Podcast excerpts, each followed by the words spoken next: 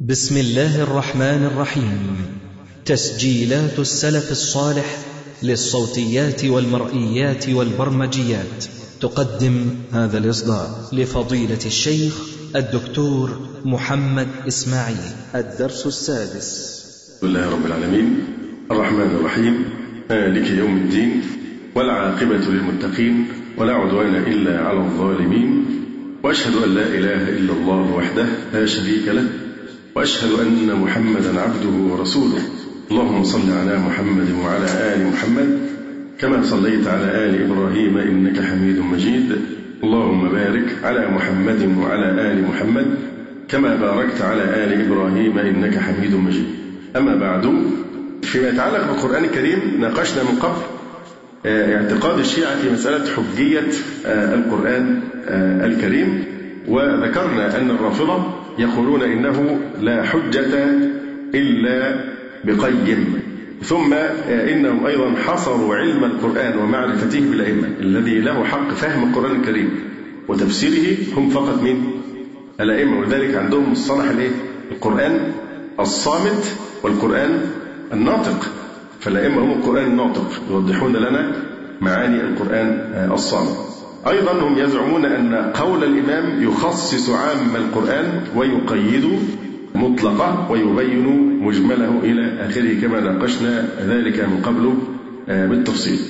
معنى ذلك أن الهدف هذه المقالات تبديل دين الإسلام وتغيير شريعته بالاعتقاد بأن كلام الله سبحانه وتعالى عرضة للتبديل والتغيير بالنسخ أو بمخصص أو مقيد أو مبين أو عام يزعم شيوخ الشيعة أنهم ينقلون ذلك عن أئمتهم وهو القيم القيم الذي له الحق في فهم القرآن يعني الكريم.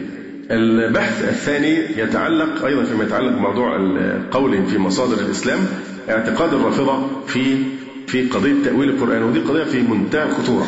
وفيها مسألتان الأولى اعتقادهم بأن للقرآن الكريم معاني باطنة تخالف الظاهر. والثانية قولهم بأن جل القرآن نزل فيهم وفي أعدائهم. يبقى دي مسألتين تتعلق باعتقادهم فيما يتعلق بتأويل وتفسير القرآن الكريم. فأول شيء عقيدة خطيرة جدا عقيدة باطنية وهي أن القرآن الكريم له معاني باطنة تخالف الظاهر. ده الآيات القرآن الكريم دي كده وكده. المعنى الحقيقي الباطني موجود عند الأئمة. الأمر الثاني أن معظم القرآن الكريم نزل فيهم وفي أعدائهم فالمسألة الأولى وهي اعتقادهم بأن للقرآن معاني باطنة تخالف الظاهر. هذه المسألة أخذت بعدا كبيرا وخطيرا عند الشيعة حيث تحول كتاب الله عز وجل عندهم بتأثير هذا المعتقد إلى كتاب آخر غير ما في أيدي المسلمين. وقد ذهب شيوخ الشيعة في تطبيق هذا المبدأ شوطا بعيدا. وقدم الشيعة مئات الروايات والتي تؤول آيات الله على غير تأويلها ونسبوها للأئمة الاثنى عشر. وليس لهذا التأويل الباطني من ضابط ولا له قاعدة يعتمد عليها. سنجد في تأويلهم لآيات القرآن محاولة يائسة لتغيير هذا الدين وتحوير معالمه وطمس أركانه. فأركان الدين تفسر بالأئمة. الصلاة والصيام والحج والزكاة تفسيرها إيه؟ الأئمة. الأئمة ال 12 هي دي أركان الإسلام. وآيات الشرك والكفر تؤول الشرك بولاية علي وإمامته. وآيات الحلال والحرام تفسر بالأئمة وأعدائهم. وهكذا يخرج القارئ لهذه التأويلات بدين غير دين الإسلام. وهذا الدين له ركنان أساسيان هما الإيمان بإمامة الاثنى عشر والكفر واللعن لأعدائه. على أساس قاعدة لا ولا إلا ببراء. الإيمان بالأئمة الاثنى عشر وكأن القرآن الكريم هو ليس كتاب الله هو كتاب الإمامة أو كتاب ولاية علي والأئمة وسائر الأئمة. إذا هذا هو كل المحور. قارن بين هذا وبين كلام علماء السلفيين في بيان أن القرآن كله كل القرآن الكريم يدور حول توحيد حول توحيد الله سبحانه وتعالى وحقوق التوحيد وعواقب التوحيد. في الدنيا والآخرة لمن آمن أو لمن كفر وهكذا. وحقوق التوحيد والالتزام الطاعات والعبادات هذا من التوحيد. صفات الله عز وجل توحيد الألوهية توحيد الربوبية. فالقرآن كله يدور حول محور واحد وهو معنى لا إله إلا الله توحيد الله سبحانه وتعالى. أما هؤلاء الضالون فيتمحور القرآن الكريم عندهم إلى حول قضية الإيه؟ الإمامة. فكأنه كتاب الإمامة أو ولاية علي وليس كتاب الله تبارك وتعالى. جاء في أصول الكافي للكليني ما نصه. عن محمد بن منصور قال سألت عبدا صالحا وهم يعنون به موسى الكاظم الذي يعدونه إمامهم السابع. سألت عبدا صالحا عن قول الله عز وجل قل إنما حرم ربي الفواحش ما ظهر منها وما بطن. قال فقال إن القرآن له ظهر وبطن فجميع ما حرم الله في القرآن هو الظاهر والباطن من ذلك أئمة الجور. من أئمة الجور؟ أي حاكم حكم التاريخ كله غير أئمتهم الاثنى عشر. وجميع ما أحل الله تعالى في الكتاب هو الظاهر والباطن من ذلك أئمة الحق. انتهى. تقرر هذه الرواية الواردة في أصح كتبهم الأربعة. مبدأ أن للقرآن معاني باطنة تخالف الظاهر مخالفة تامة. وتضرب المثل بما أحل الله وحرم في كتابه من الطيبات والخبائث وأن المقصود بذلك بالطيبات والخبائث أو الحلال والحرام رجال بأعيانهم. هم الأئمة الاثنى عشر وأعداؤهم وهم كل خلفاء المسلمين. وهذا التأويل لا أصل له من لغة أو عقل أو دين وهو محاولة لتغيير دين الإسلام من أساسه ودعوة إلى التحلل والإباحية. وفي هذا النص الوارد في أصح كتبهم يظهر من خلاله الدافع إلى القول بأن للقرآن ظاهرا وباطنا. وهو أن هي المشكلة ليه عندهم؟ يعني رد فعل عكسي تكوين عكسي كحيلة دفاعية لأن عندهم عورة شديدة جدا في منهجهم. هم يعتقدون أن الركن الدين الأعظم هو الإيه؟ الإمامة. وأركان الإيمان عندهم ستة مش خمسة الإمامة دي شيء مهم جدا في عقيدتهم. ومن لا يقر بالإمام فهو كافر. فلما دايما أهل السنة يحرجونه يقول لما لما يكون مقصد الأعظم من الدين هو قضية الإمامة إذا لماذا خلى القرآن الكريم من هذه القضية؟ كيف يخلو القرآن من قضية الإمامة؟ وهو قد أنزل أطول آية في القرآن وهي آية الدين لحفظ مال المسلم في مقترض من تاني 20 جنيه ولا حاجة نزل فيها أطول آية في القرآن الكريم كيف يحافظ الله على حق المسلم أو يحفظ المسلم حقه في دراهم معدودات فما بالك بقضية هي أصل أصول الدين ومحور الدين الإمامة. كيف يخلو منها القرآن الكريم؟ فالسؤال محرج. ولذلك الخميني نفسه قال رد من الردود الخائبة للخميني عليه من الله ما يستحقه. قال هو القرآن لم يحرف والله سبحانه وتعالى لم ينص على الإمامة في القرآن الكريم لكي يحمي القرآن من التحريف. لأنه إذا نص على الأئمة في القرآن لا بادر الصحابة إلى تحريف هذه الآيات. هذا كلام هذا الضال الخميني. فالسؤال محرج وملح. لما هي قضية بهذه الخطورة. كيف يخلو القرآن من آية واحدة تنص على قضية الإمامة؟ فكرد فعل عكسي عملوا إيه؟ ده بالعكس جميع آيات القرآن الكريم اللي في الحلال أو في الحرام أو في الطيبات أو الخبائث كلها إما خبر عن الأئمة الحق ال 12 وإما خبر عن أعدائهم وهم كل خلفاء المسلمين آه، الذين غصبوا الخلافة في زعمهم. يقول الدكتور قفاري حفظه الله تعالى الدافع إلى هذا القول ادعاء أن أن القرآن له ظاهر وباطن تمهيد. أنه يخرج من مأزق إيه؟ يقول لا القرآن له ظاهر وباطن. ظاهر الآية مثلا إن الله يأمركم أن تذبحوا بقرة. بقرة. فالباطل إيه؟ هي عائشة رضي الله عنها. ويؤمنون بالجبت والطاغوت. الجبت والطاغوت أبو بكر وعمر. الظاهر الجبت والطاغوت الأصنام وكذا. لكن الباطن أبو بكر وعمر. بحيث إن جميع الآيات تؤول الآيات اللي فيها مديح يبقى دي تمدح يقصد بها في الباطن الأئمة.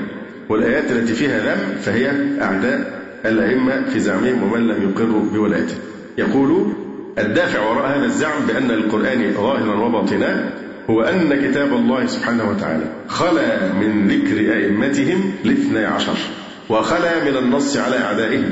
وهذا الأمر أقض مضاجعهم وأفسد عليهم أمرهم. وقد صرحوا بأن كتاب الله قد خلا من ذكر الأئمة فقالوا لو قرئ القرآن كما أنزل لألفينا مسمين. كنتوا هتلاقوا أسامينا موجودة فلما لم يكن لأصل مذهبهم وهو الإمامة والأئمة ذكر في كتاب الله. قالوا بهذه المقالة لإقناع أتباعهم وترويج مذهبهم بين الأغرار والجهلة. وحتى يجعلوا لهذه المقالة القبول أسندوها كعادتهم لبعض آل البيت. طبعا كذبا وزورا. ومسألة القول بأن لنصوص القرآن باطنا يخالف ظاهرها شاعت في كتب القوم وأصبحت أصلا من أصولهم لأنه لا بقاء لمذهبهم إلا بها أو ما في حكمها. ولذا عقد صاحب البحار بابا بهذا العنوان باب أن للقرآن ظهرا وبطنا. وقد ذكر في هذا الباب 84 رواية وهذه الرواية هي قليل من كثير مما أورده في كتابه في هذا الموضوع. يقول في صدر هذا الباب قد مضى كثير من تلك الأخبار في أبواب كتاب الإمامة ونورد هنا مختصرا من بعضها. ثم ساق الروايات الأربع والثمانين اللي تثبت أن القرآن له إيه؟ ظهر وبطن. وفي تفسير البرهان عقد بابا مماثلا لما في البحار بعنوان باب في أن القرآن له ظهر وبطن. وفي مقدمة تفسير البرهان أفاض القول في هذه المسألة فقد ذكر خمسة فصول حشر فيها روايات أئمته في هذا الباب. انتخبها من مجموعة كبيرة من كتبهم المعتمدة. وقد قرر كثير من كتب التفسير عندهم في مقدماتها هذه المسألة كأصل من أصولهم كتفسير القمي والعياشي والصافي وغيرها. ومن نصوصهم في هذه المسألة إن للقرآن ظهرا وبطنا وببطنه بطن إلى سبعة أبطن يعني القرآن له ظاهر وباطن والباطن له باطن وباطن الباطن له باطن إلى سبعة أبطن آه وعن جابر الجعفي قال سألت أبا جعفر عن شيء من تفسير القرآن فأجابني ثم سألت ثانية عن نفس الآية فأجابني بجواب آخر فقلت جعلت في ذاك كنت أجبت في هذه المسألة بجواب غير هذا قبل اليوم فقال لي يا جابر إن للقرآن بطنا وللبطن بطنا وظهرا وللظهر ظهرا. يا جابر وليس شيء أبعد من عقول الرجال من تفسير القرآن. إن الآية لتكون أولها في شيء وآخرها في شيء وهو كلام متصل يتصرف على وجوه. وتقرر نصوص الشيعة أن لكل آية معنى باطنيا بل قالوا بأكثر من ذلك. فقالوا لكل آية سبعة بطون. ثم طاشت تقديراتهم فقالت بأن لكل آية سبعين بطنا. واستفاضت بشأن ذلك أخبارهم. يقول أحد شيوخهم لكل آية من كلام الله ظهر وبطن بل لكل واحدة منها كما يظهر من الأخبار المستفيضة سبعة بطون وسبعون بطنا. يقول الدكتور القفاري وما ندري ما كنه هذه البطون وما المعنى الذي يحاولون إثباته؟ المعنى لا يعني أحد أمرين. إثبات إمامة الاثنى عشر أو الطعن في مخالفيهم وتكفيرهم. فلماذا تتعدد هذه البطون ده أنتم هدفكم من الموضوع كله إن القرآن له باطن وظاهر. إيه كل الهدف؟ إنك تحولوا آيات القرآن إن هي لا تخرج عن موضوعين اثنين موضوعين اثنين. يا إما مدح الأئمة وإثبات إماماتهم 12 وإما لعن مخالفين عايزين إيه تاني؟ هم اثنين بس. فالمفروض يبقى له إيه؟ بطنين اثنين مش 70 فليه تتعدد البطون تعبين نفسكم ليه؟ ما هي يقول بطنا وخلاص يبقى البطنين يبقوا إيه؟ هذين الهدفين وخلاص على كده. يقول والناظر في رواياتهم التي تذهب هذا المذهب الباطني.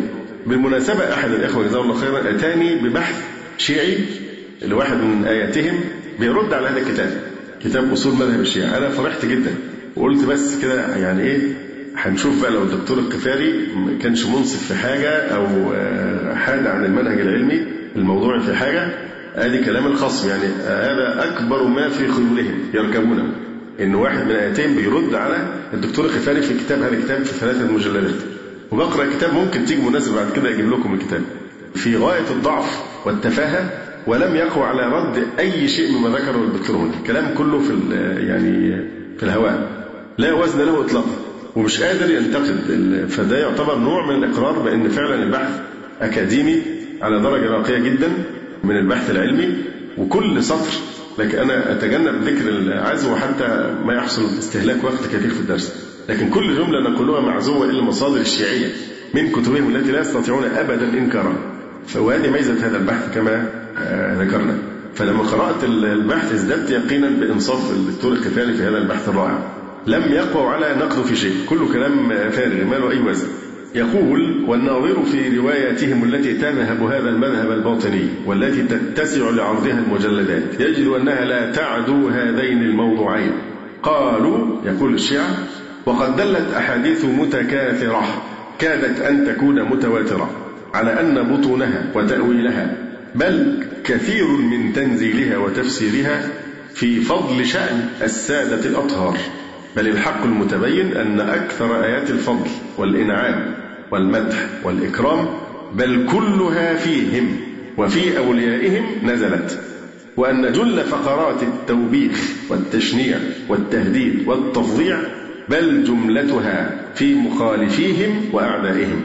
إن الله عز وجل جعل جملة بطن القرآن في دعوة الإمامة والولاية كما جعل جل ظهره في دعوة التوحيد والنبوة والرسالة.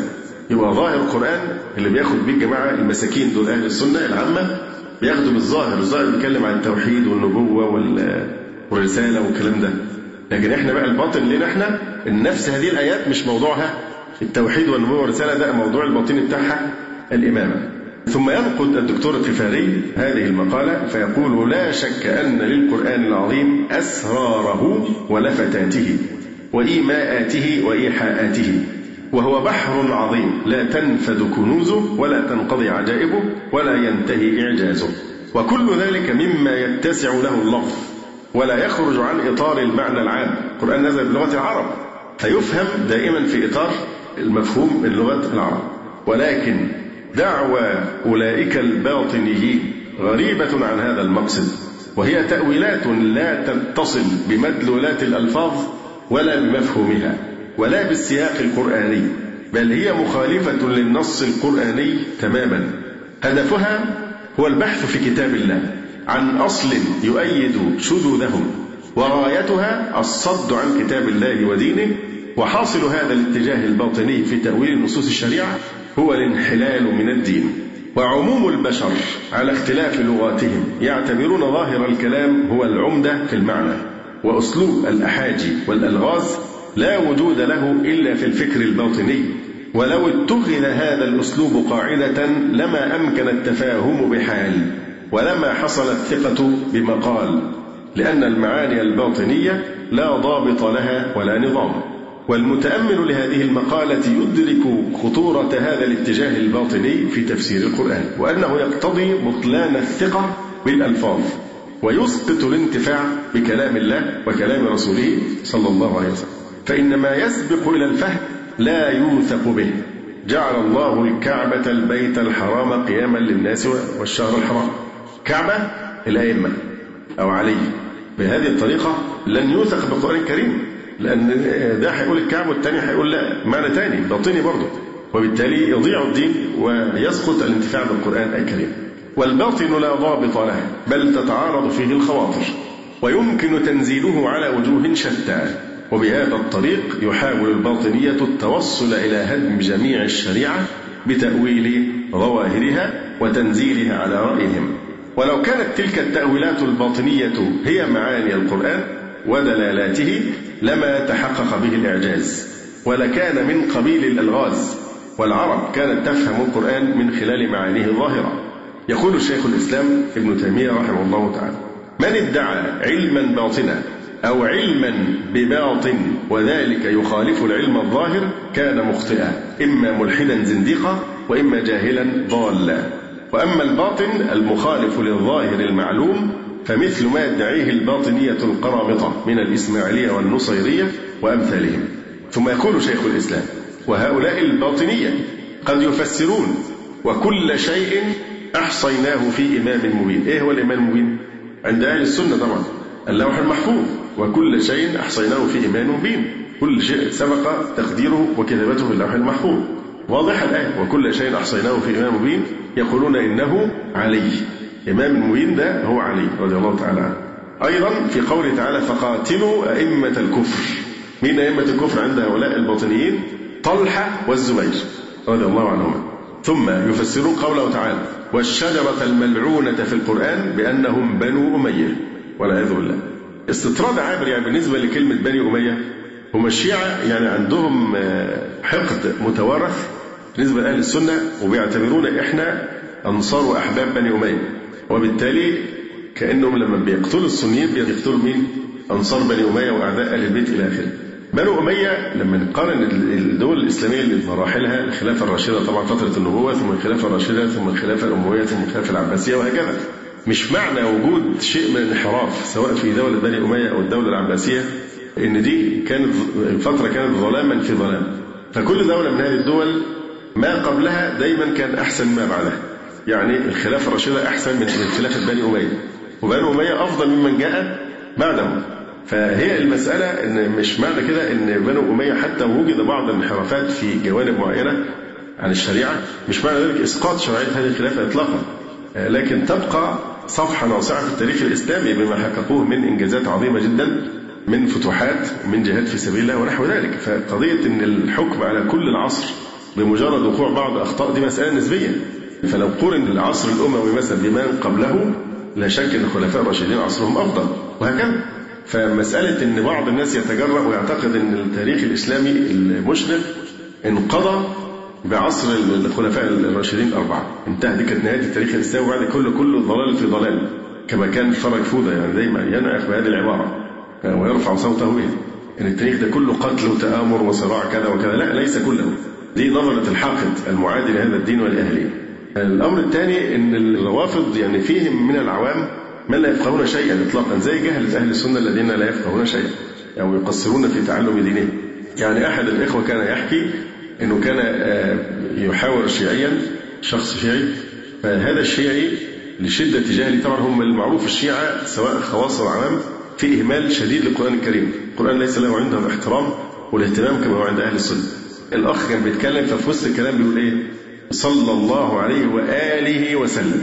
فطبعا الشيعي انتفض وقال أنتم أنتم تصلون على آل البيت؟ فهو متصور إن إحنا بنعادي آل البيت والعياذ بالله. فكان النقاش الموضوعي في مثل هذه القضية انتهى بإيه؟ انتهى بإن الشيعي الجاهل هذا يعني هداه الله للدين الحق بسبب إنه في نوع من سوء الفهم نتيجة الجهل والبعد والتشويه التاريخ الاسلامي هم يتصورون. في شيء طبيعي يعني الشعر بيقول يا أهل بيت رسول الله حبكم من الله فرض في القرآن أنزله. يكفيكم من عظيم المجد أنه من لم يصلي عليكم فلا صلاة له. أليس يجب على كل مسلم أن يصلي على آل محمد عليه السلام في التشهد في كل صلاة؟ فده نوع من افتقاد التواصل الصحيح بيؤدي إلى وجود مفاهيم غير صحيحة ظالمة. فهذا مجرد ما سمع الأخ يقول صلى الله عليه وآله وسلم لفت نظره كلمة بقى أنتم مش بتكفروا أهل البيت؟ أنتم ناصبة تعادون أهل البيت؟ كما يقول لهم يعني كهنتهم. الحديثة الثانية كان واحد شيعي برضه ومعروف كما قلت الشيعة عندهم إهمال ذريع للقرآن الكريم. لأن مش ممكن هنكون القرآن له القداسة التي عند أهل السنة الذين ينظرون إلى أنه كتاب معصوم من أي تحريف أو تغيير أو تبديل. الشيعي ده في يوم من الأيام كده فتح المصحف وبيقرأ في سورة الأحزاب النبي أولى بالمؤمنين من أنفسهم وأزواجه أمهاتهم. فاستغرب جدا القرآن في كلمة تقول وأزواجه أمهاتهم. صدم الشيعي. فراح لواحد من آياته فقال له الآية دي جزء من القرآن الكريم. أو هذه الآية موجودة في القرآن وأزواجه أمهاتهم؟ قال له نعم. قال له يعني أزواج الرسول صلى الله عليه وسلم أمهاتنا أمهات المؤمنين؟ قال له نعم. فقال له يعني عائشة أمي؟ قال له نعم. فالرجل يعني استفظع جدا موقفه من السيدة عائشة رضي الله تعالى عنها وأخذ يقول وهو مجدوه ومذهول وهو متأثر بأشد التأثر ويبكي ويمر على مجالس الشيعة ويقول عائشة أمي عائشة أمي عائشة أمي. يعني كأنه يقول لهم كيف تسبون أمهاتكم أمكم أم المؤمنين؟ لأن من لم تكن هي أمه فليس من المؤمنين. هي أم فقط للمؤمنين رضي الله تعالى عنها فبرضه هو يعني في مسألة الجهل الذريع عند الشيعة من أجهل خلق الله. فبالتالي ينبغي التلطف أيضا في دعوتهم لأنه لا تفترض أن هو يعني يقصد معاداة الدين بصورة واضحة كما يفعل آياتهم وعلماؤهم الكبار. لكن العوام ممكن يكون مش فاهم حاجة خالص. هو ده اللي نشأ عليه وهذا هو الدين في نظره. وإن حب أهل البيت طبعا شيء عظيم جدا وإن دول بيكفروا أهل البيت أو يعادونه يناصبونهم العداء فلابد من وجود يعني إيه فرصة لتصحيح أو إيجاد فرص دايما لتصحيح المفاهيم عند الرافضة. يعني. يقول الدكتور الكفاري هذه التأويلات التي ينقلها ابن تيمية وينسبها للباطنية موجودة بعينها عند الاثنى عشرية. فالتأويل المذكور للآية الأولى وكل شيء أحصيناه في إمام مبين جاء عندهم في خمس روايات أو أكثر. إن إمام مبين هو علي رضي الله عنه وسجل في طائفة من كتبهم المعتمدة. وليس في الآية أي دلالة على هذا التأويل. كذلك في الآية الثانية فقاتلوا أئمة الكفر. ورد تأويلها بذلك في طائفة من كتبهم المعتمدة أئمة الكفر طلحة والزبير رضي الله تعالى عنهما. وبلغت روايتها عندهم أكثر من ثمان روايات. ومنها الآية الثالثة أيضا مثلها الآية الثالثة والشجرة الملعونة في القرآن جاء تأويلها عند الاثني عشرية بما قاله أو نقله شيخ الإسلام في أكثر من اثنتي عشرة رواية. 12 رواية عندهم في كتبهم أن الشجرة الملعونة هي بنو أمية. يعني هو عمر بن العزيز مش من بني أمية؟ رضي الله تعالى عنه. وتناقل هذا التأويل مجموعة من مصادرهم المعتمدة.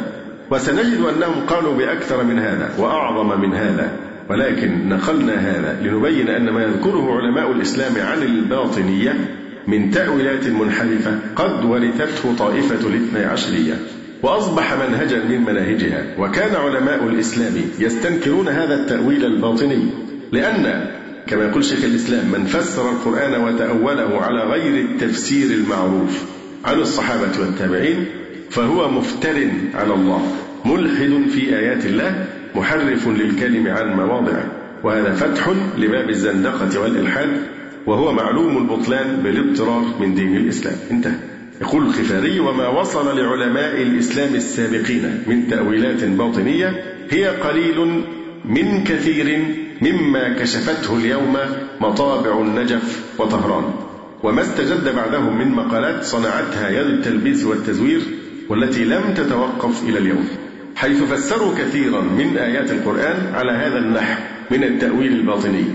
وزعموا أن جل آيات القرآن العظيم نزل فيهم وفي أعدائهم كما سنبين في المسألة التالية. أما المسألة الثانية فهي قولهم بأن جل القرآن نزل فيهم وفي أعدائهم. يبقى المسألة الأولى هي القول بأن القرآن الكريم له معاني باطنة تخالف الظاهر. ثم المسألة الثانية مهدوا بقى بدي؟ إن في باطن وظاهر ومهدوا الطريق فإيه بقى الباطن؟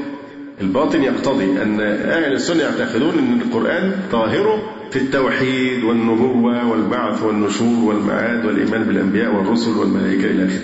أما باطن كل هذه الأشياء فهو في الأئمة مدحين وذم مخالفين فهو ليس دين الإسلام لكن دين الولاية أو دين الإمامة. آه، المسألة الثانية قولهم بأن جل القرآن نزل فيهم وفي أعدائهم. يقول الشيعة بأن جل القرآن إنما نزل فيهم يعني في الأئمة الاثنى عشر وفي أوليائهم وأعدائهم مع أنك لو فتشت في كتاب الله وأخذت معك قواميس اللغة العربية كلها وبحثت عن اسم من أسماء هؤلاء الاثنى عشر فلن تجد لها ذكرى. ومع ذلك انظروا بقى للكذب ذي القرنين. شيخهم البحراني يزعم أن عليا وحده ذكر في القرآن الكريم 1154 مرة.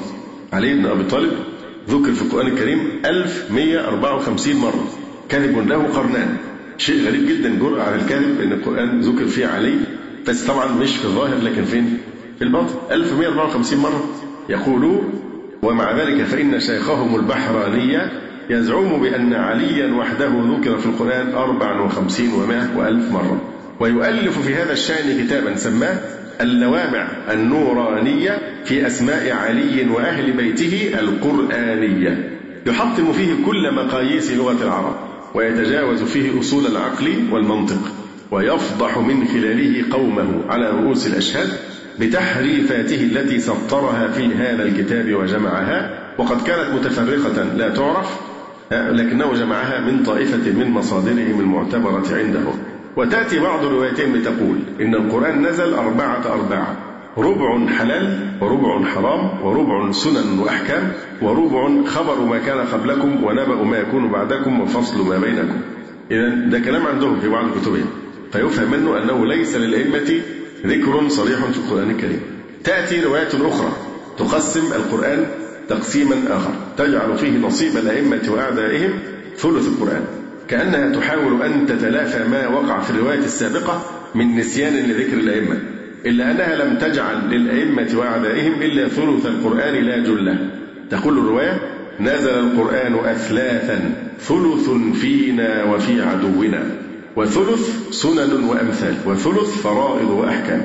ثم تأتي رواية ثالثة يزيد فيها نصيب الأئمة ومخالفيهم من الثلث إلى النصف. تقول الرواية نزل القرآن على أربعة أرباع ربع فينا وربع في عدونا. يبقى كده نص. وربع سنن وأمثال وربع في فرائض وأحكام. ويلاحظ أنه ليس للأئمة ميزة ينفردون بها في القرآن عن مخالفيهم بالنسبة للتقسيم المذكور. وقد تفطن بعضهم لهذا فوضع رواية رابعة بنفس النص السابق إلا أنه زاد فيها ولنا كرائم القرآن. يقول تفسير الصافي وزاد العياشي ولنا كرائم القرآن. يعني إيه؟ بحيث يفتح الباب لعدد أكثر من آيات عدد أكثر من الثلث أو الربع عشان يبقى مفتوح دايما إيه؟ يضيف إليه ما شاء. فانتهوا بهذا إلى القول بأن أكثر القرآن نزل فيهم وفي اعدائهم ويقول شيخهم الفيض الكاشاني مؤلف الوافي وهو أحد مصادرهم المعتمدة في الحديث عندهم يقول وردت أخبار جمة. عن أهل البيت في تأويل كثير من آيات القرآن بهم وبأوليائهم وبأعدائهم. حتى أن جماعة من أصحابنا صنفوا كتبا في تأويل القرآن على هذا النحو. جمعوا فيها ما ورد عنهم في تأويل القرآن آية آية إما بهم أو بشيعتهم أو بعدوهم على ترتيب القرآن. نفس الشيعي ده بيقول الكشاني بيقول وقد رأيت منها كتابا كاد يقرب من عشرين ألف بيت. وقد روي في الكافي وفي تفسير العياشي وعلي بن إبراهيم القمي والتفسير المسموع من أبي محمد الزكي أخبار كثيرة من هذا القبيل. انتهى كلامه يقول الدكتور قفاري هذه شهادة أو اعتراف من أحد أساطينهم تؤكد شيوع هذه المقالة بينهم وأن أصبحت هي القاعدة المتبعة في كتب التفسير المعتمدة عندهم وفي أصح كتب الحديث لديهم. فهم بهذا صرفوا كتاب الله عن معانيه وحرفوه عن تنزيله وجعلوا منه كتابا غير ما في أيدي الناس. وهم يعتبرون هذا هو الأصل والقاعدة. حتى قال بعض شيوخهم إن الأصل الأصل في تنزيل آيات القرآن إنما هو الإرشاد إلى ولاية النبي والأئمة صلوات الله عليهم بحيث لا خير خبر به إلا وهو فيهم وفي أتباعهم وعارفيهم ولا سوء ذكر فيه إلا وهو صادق على أعدائهم وعلى مخالفهم. ولهذا نرى شيوخ الرافضة يتسابقون في تحريف آيات القرآن العظيم وتطبيق هذه العقيدة. أيضا يعقد شيخهم الحر العاملي في كتابه الفصول المهمة في أصول الأئمة. يعقد بابا في هذا الشأن عنوانه باب أن كل ما في القرآن من آيات التحليل والتحريم فالمراد بها ظاهرها والمراد بباطنها أئمة العدل والجور. انتهى. فهو يعتبر آيات الأحكام الحلال المقصود بها أئمتهم وآيات الحرام مقصود بها خلفاء المسلمين باستثناء علي رضي الله عنه وبقية الأئمة الاثنى عشر. وهذا بلا شك باب من أبواب الإباحية وهو ما عليه طوائف الباطنية ولكنه يعد هذه المقالة أصلا من أصول الأئمة. في كتاب الكافي أصح كتاب عندهم روايات كثيرة في هذا. مثلا عنوان في الكافي باب فيه نكت ونتف من التنزيل في الولاية. تفاجأ في هذا الباب بإحدى وتسعين رواية. حشدها في هذا الباب وحرف بها آيات القرآن عن معانيها. وهذا باب من مجموعة أبواب على هذا النحو. كلها تضمنت عشرات الروايات التي تجعل من كتاب الله كتابا شيعيا لا موضوع له سوى أئمة الشيعة وأتباعهم وأعدائهم. مثلا باب أن الأئمة رضي الله عنهم العلامات التي ذكر الله عز وجل في كتابه. وعلامات وبالنجم هم يهتدون. العلامات هي الايه؟ الأئمة. باب أن أهل الذكر الذين أمر الله الخلق بسؤالهم هم الأئمة. ويجيبوا هذه الآية. يقول وفي كتاب البحار أحد مصادرهم المعتمدة. عندهم في الحديث أبواب كثيرة. هي بمثابة قواعد وأصول في تفسير القرآن عندهم. حشر في هذه الأبواب روايات كثيرة. كلها تذهب هذا المذهب في كتاب الله سبحانه. ولعله يكفي أن تقرأ عناوين بعض هذه الأبواب لتدرك مدى مجافاتها للغة العرب ومناقضتها للعقل ومنافاتها لأصول الإسلام وأنها من أعظم الإلحاد في كتاب الله والتحريف لمعانيه. قال المجلسي باب تأويل المؤمنين والإيمان والمسلمين والإسلام بهم وبولايتهم عليهم السلام.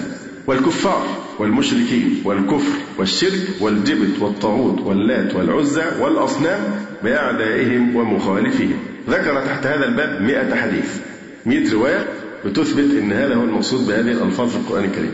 باب أنهم عليهم السلام الأبرار والمتقون والسابقون والمقربون وشيعتهم أصحاب اليمين وأعداؤهم الفجار والأشرار وأصحاب الشمال وذكر فيه خمسا وعشرين رواية لهم باب أنهم عليهم السلام وولايتهم العدل والمعروف. إن الله يأمر بالعدل والإحسان يبقى إيه؟ بولاية الأئمة. يقول باب أنهم عليهم السلام وولايتهم العدل والمعروف والإحسان والقسط والميزان. يعني هذه الألفاظ التي وردت في القرآن الكريم. وترك ولايتهم وأعدائهم الكفر والفسوق والعصيان والفحشاء والمنكر والبغي. وأورد فيه أربع عشر حديثا من أحاديثه. أبواب أخرى على هذا النمط تكشف عن محاولة لتغيير دين الإسلام حيث حصرت كل معاني الإسلام في بيعة رجل وغيرت مفهوم الشرك في عبادة الله والكفر والطواغيت والأصنام إلى مفاهيم غريبة تكشف هوية واضع هذه المفتريات. فأعداء الأئمة كل خليفة من خلفاء المسلمين باستثناء الاثنى عشر. من أبي بكر رضي الله عنه إلى أن تقوم الساعة. وكل من بايع هؤلاء الخلفاء من الصحابة رضي الله عنهم ومن بعدهم إلى نهاية الدنيا هؤلاء هم الأعداء الذين تؤول بهم ألفاظ الكفر والشرك كما سيأتي في مبحث الإمامة. فأين أركان الإيمان وأصول الإسلام وشرائعه وأحكامه؟ كلها انحصرت في الإمامة. وأصبح الشرك والكفر والأصنام من المعروف إذ لا شرك ولا كفر إلا الشرك مع الإمام أو الكفر بولايته كما تدل عليه هذه الرواية. أليس هذا من أعظم الكفر والزندقة؟ وهل يبلغ كيد عدو حاقد أبلغ من هذا؟ وهو إن كان كيد جاهل لوضوح فساده وظهور بطلانه. لكن لا ينقضي عجب المسلم العاقل. كيف تعيش أمة تعد بالملايين أسيرة لهذه الترهات والأباطيل؟ ثم يستأنف أبواب الموجودة أيضا في كتاب المجلسي يقول في البحار باب أنهم الصلاة الأئمة الصلاة والزكاة. يعني يقيمون الصلاة يعني إيه؟ الأئمة. ويؤتون الزكاة الأئمة. وهكذا. باب أنهم الصلاة والزكاة والحج والصيام وسائر الطاعات. وأعداؤهم الفواحش والمعاصي. وتضمن هذا الباب سبع عشرة رواية.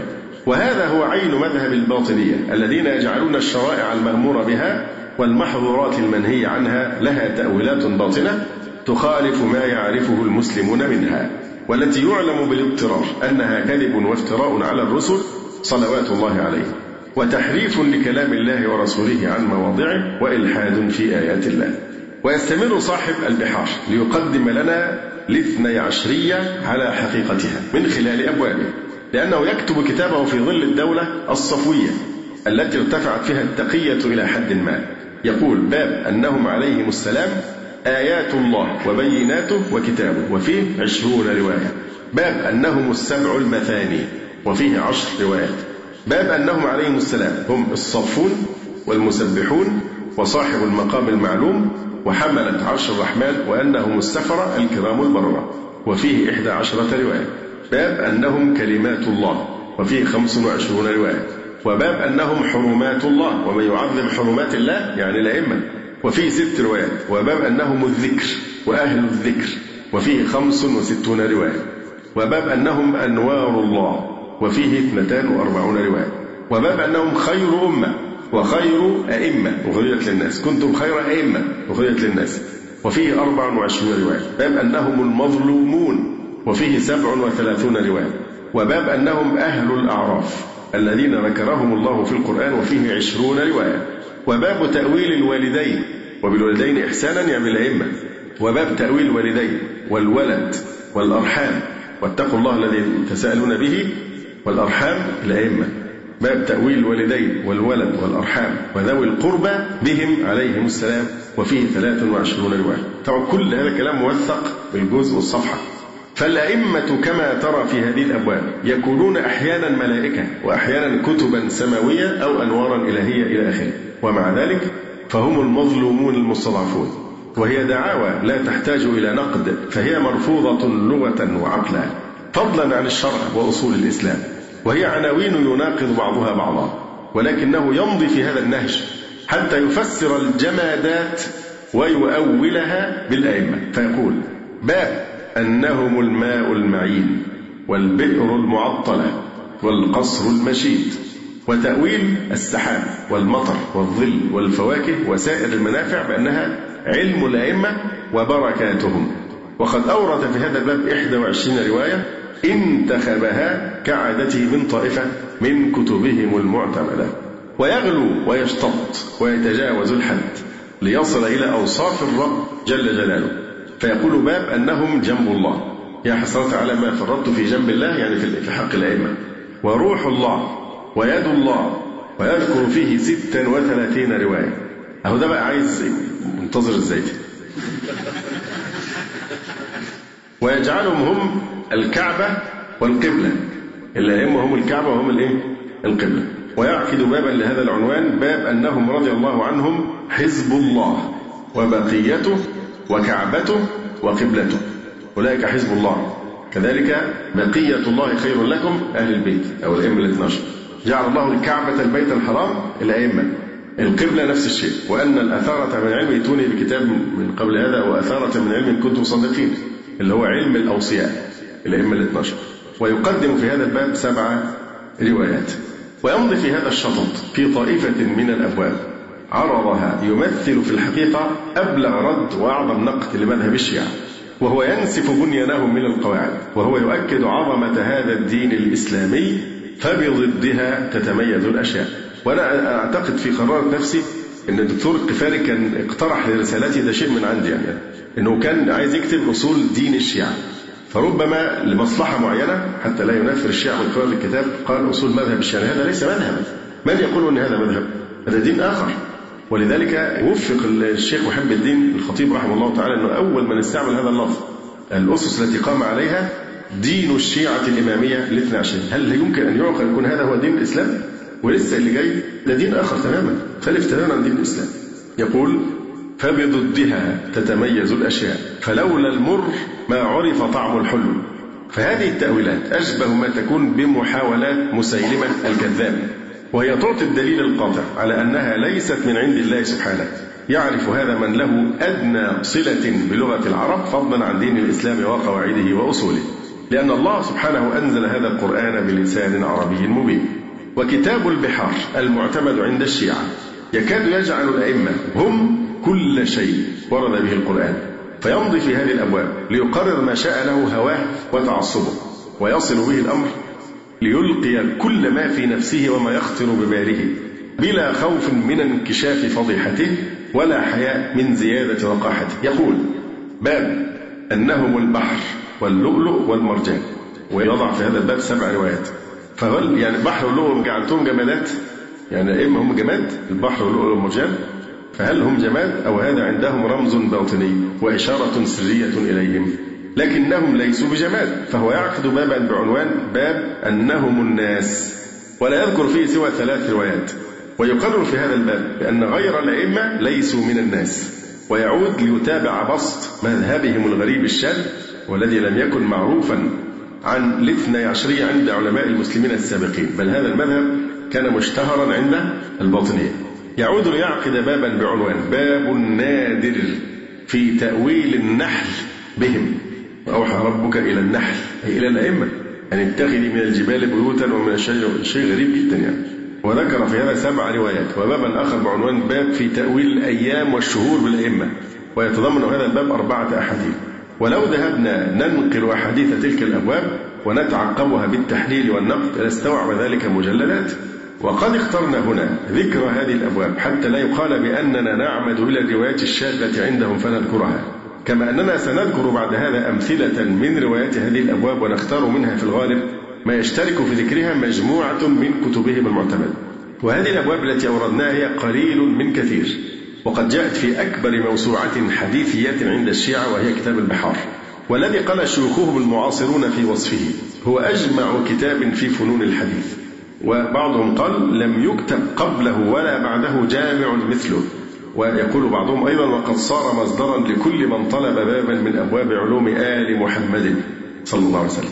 وبعضهم يقول هو المرجع الوحيد في تحقيق معارف المذهب. أما مؤلفه عندهم فهو شيخ الإسلام والمسلمين. الأردبيلي بيلقبه أن المؤلف شيخ الإسلام والمسلمين. رئيس الفقهاء والمحدثين. آية الله في العالمين. ملاذ المحدثين في كل الأعصار. ومعاذ المجتهدين في جميع الأمصار إلى آخر الألقاب التي خلعوها عليه. وتلك الروايات مصدرها طائفة من كتبهم المعتمدة لأنه يقول اجتمع عندنا بحمد الله سوى الكتب الأربعة اللي هي الكافي والتهذيب والاستبصار ومن لا يحضره الفقيه. اجتمع عندنا بحمد الله سوى الكتب الأربعة نحو 200 كتاب ولقد جمعتها في بحار الأنوار. ويقول صاحب الذريعة وأكثر مآخذ البحار من الكتب المعتمدة والأصول المعتبرة. وإن من له أدنى صلة باللسان العربي كما قلت. يدرك أن هذه الأبواب وتلك الروايات إلحاد في كتاب الله وتحريف لكلامه سبحانه عن مواضعه. وإن مثل هذه التحريفات لا تلتبس إلا على أعجمي جاهل بالإسلام ولغة العرب. ولعلها برهان واقعي على أن من حاول المساس بكتاب الله سبحانه وتعالى سقط إلى هذا الدرك الهابط. وليس هذا النهج في كتب الروايات والأحاديث فحسب فأنت إذا طالعت عمدة التفسير عند هذه الطائفة وأصل أصول التفسير الليل هو يسموه تفسير القمي ده أصل أصول التفسير.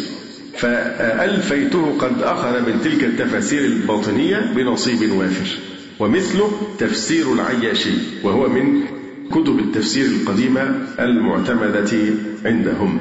وعلى نفس الطريق تجد تفسير البرهان وتفسير الصافي وغيرها وهي تعتمد على تفسير الآيات بما زعموا أنه المأثور عن جعفر الصادق أو بقية الاثنى عشر.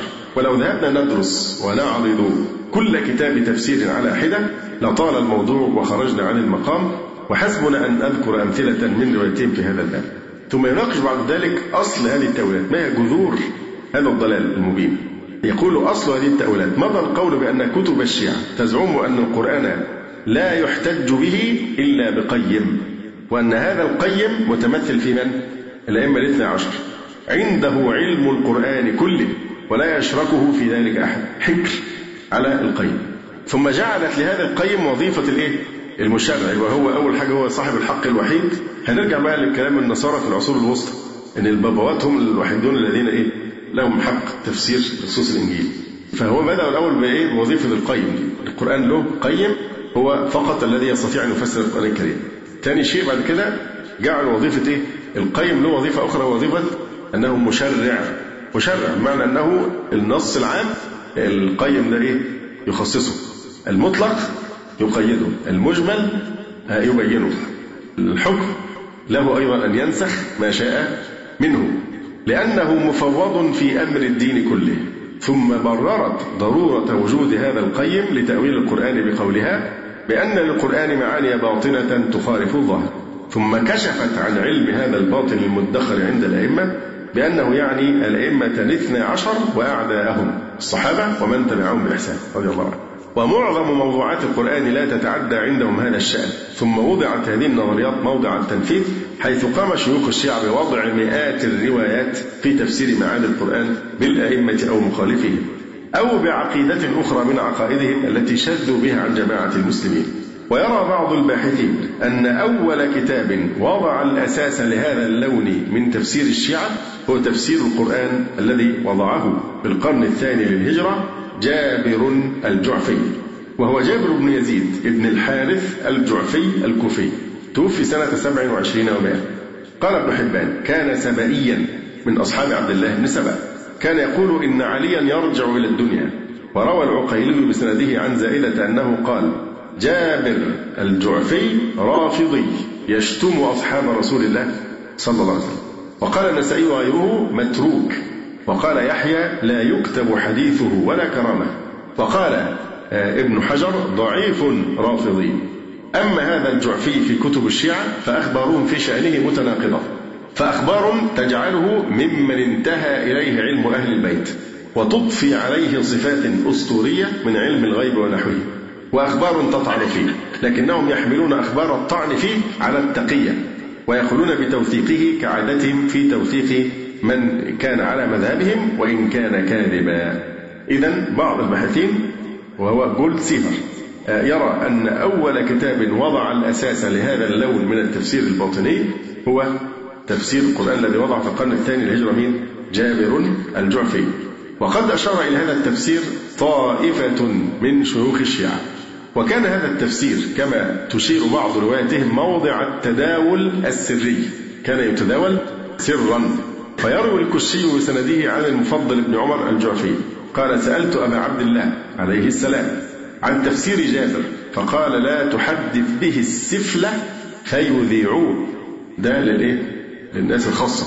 ما ينفعش للتداول العام ده يتداول سرا لا تحدث به السفلة فيذيعوه. وتجد روايات كثيرة متفرقة في كتب الشيعة مروية عن هذا الجعفي. وينسبها لجعفر بن محمد أو آه، أبيه.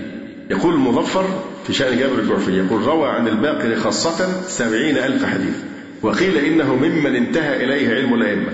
ولكن في رجال الكشي حينما ترجم لجابر الجعفي قال زرارة سألت أبا عبد الله رضي الله عنه عن أحاديث جابر فقال ما رأيته عند أبي قط إلا مرة واحدة وما دخل علي قط وهذه شهادة منهم تثبت كذب جابر في مرويته عن الصادق وأبيه. ويبدو أن الشيعة لا يمكن أن تثبت لها قدم أو تحتج بدليل من كتاب الله إلا بمثل هذه التأويلات الباطنية. ولهذا بدأ هذا النهج مبكرا كما نلاحظ. بل يمكن أن يقال إن جذور هذه العقيدة قد نبتت في أروقة السبائية لأن ابن سبأ هو الذي حاول أن يجد لقوله بالرجعة مستندا من كتاب الله بالتأويل الباطل لأن ابن سبأ قال العجب ممن يزعم أن عيسى يرجع ويكذب بأن محمدا يرجع. وقد قال الله عز وجل إن الذي فرض عليك القرآن لرادك إلى معاد هذه أول محاولة باطنية أو منحرفة كي يفسر عقيدة الاعتقاد بالرجعة بالقرآن الكريم. وقد نقلت لنا بعض كتب أهل السنة نماذج من تأويلات الشيعة لكتاب الله. ولكن من كشف لنا اليوم أمر لا يخطر على البال. وطبعا الآن في هذا العصر عصر الاتصالات الذي نحن فيه الأمر مع عادة التقية تصلح خلاص. المفروض هم لو هم عقلاء يواجهوا الحقيقة. لأن حتى كبار العلماء أحيانا في بعض الأوقات ما كان عندهم خبر عن الشيعة. كانوا يصدقونهم حينما يقولون لهم إيه؟ الصحابة رضي الله عن الصحابة. أبو بكر وعمر رضي الله من من يشتم أبو بكر وعمر؟ عائشة أمنا. القرآن ما نعتقد إلى آخر هذه التقية المعروفة. فالكتب كانت يعني مقفول عليها. وفي أوساطهم الأمر غير ظاهر لكن بعد النت بقى والطباعة وانتشار الكتب والانفتاح الذي حصل الآن أصبح الأمر في غاية الوضوح. لا يستطيعون إنكار هذه الكتب. فهم يعني يكابرون حينما ينكرون آه، مثل هذه الأشياء.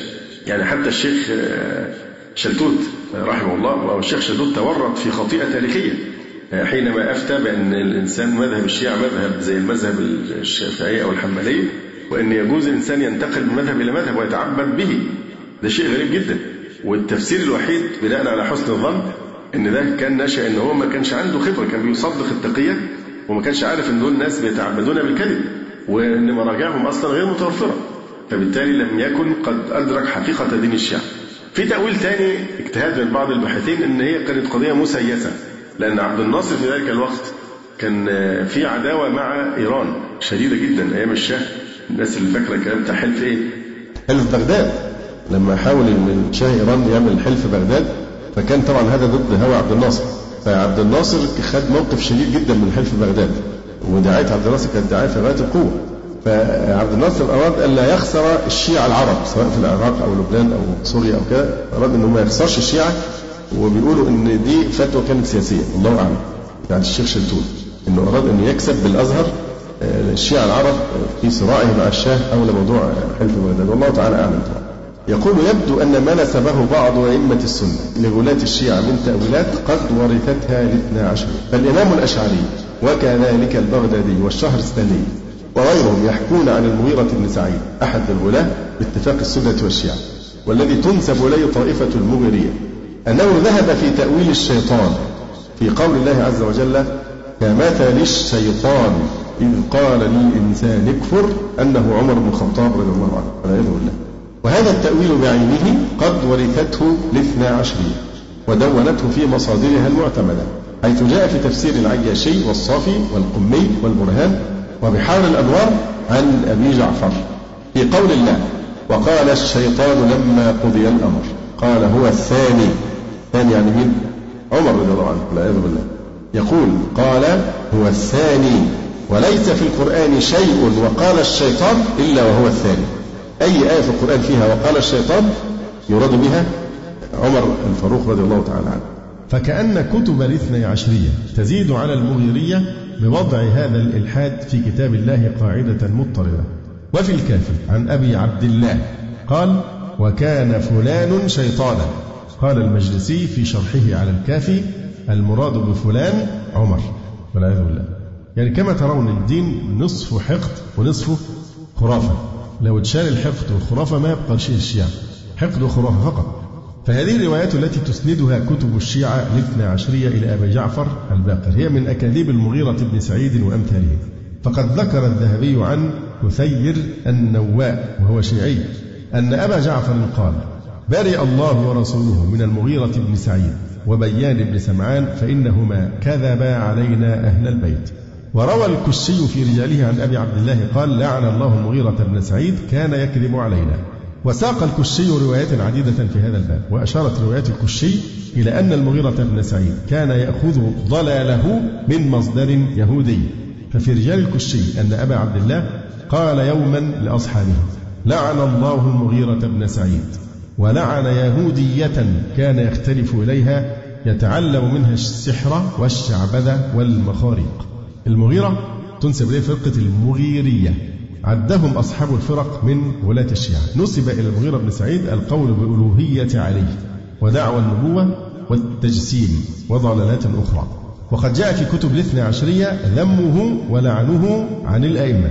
قتله خالد ابن عبد الله القسري سنة تسع عشرة ومائة.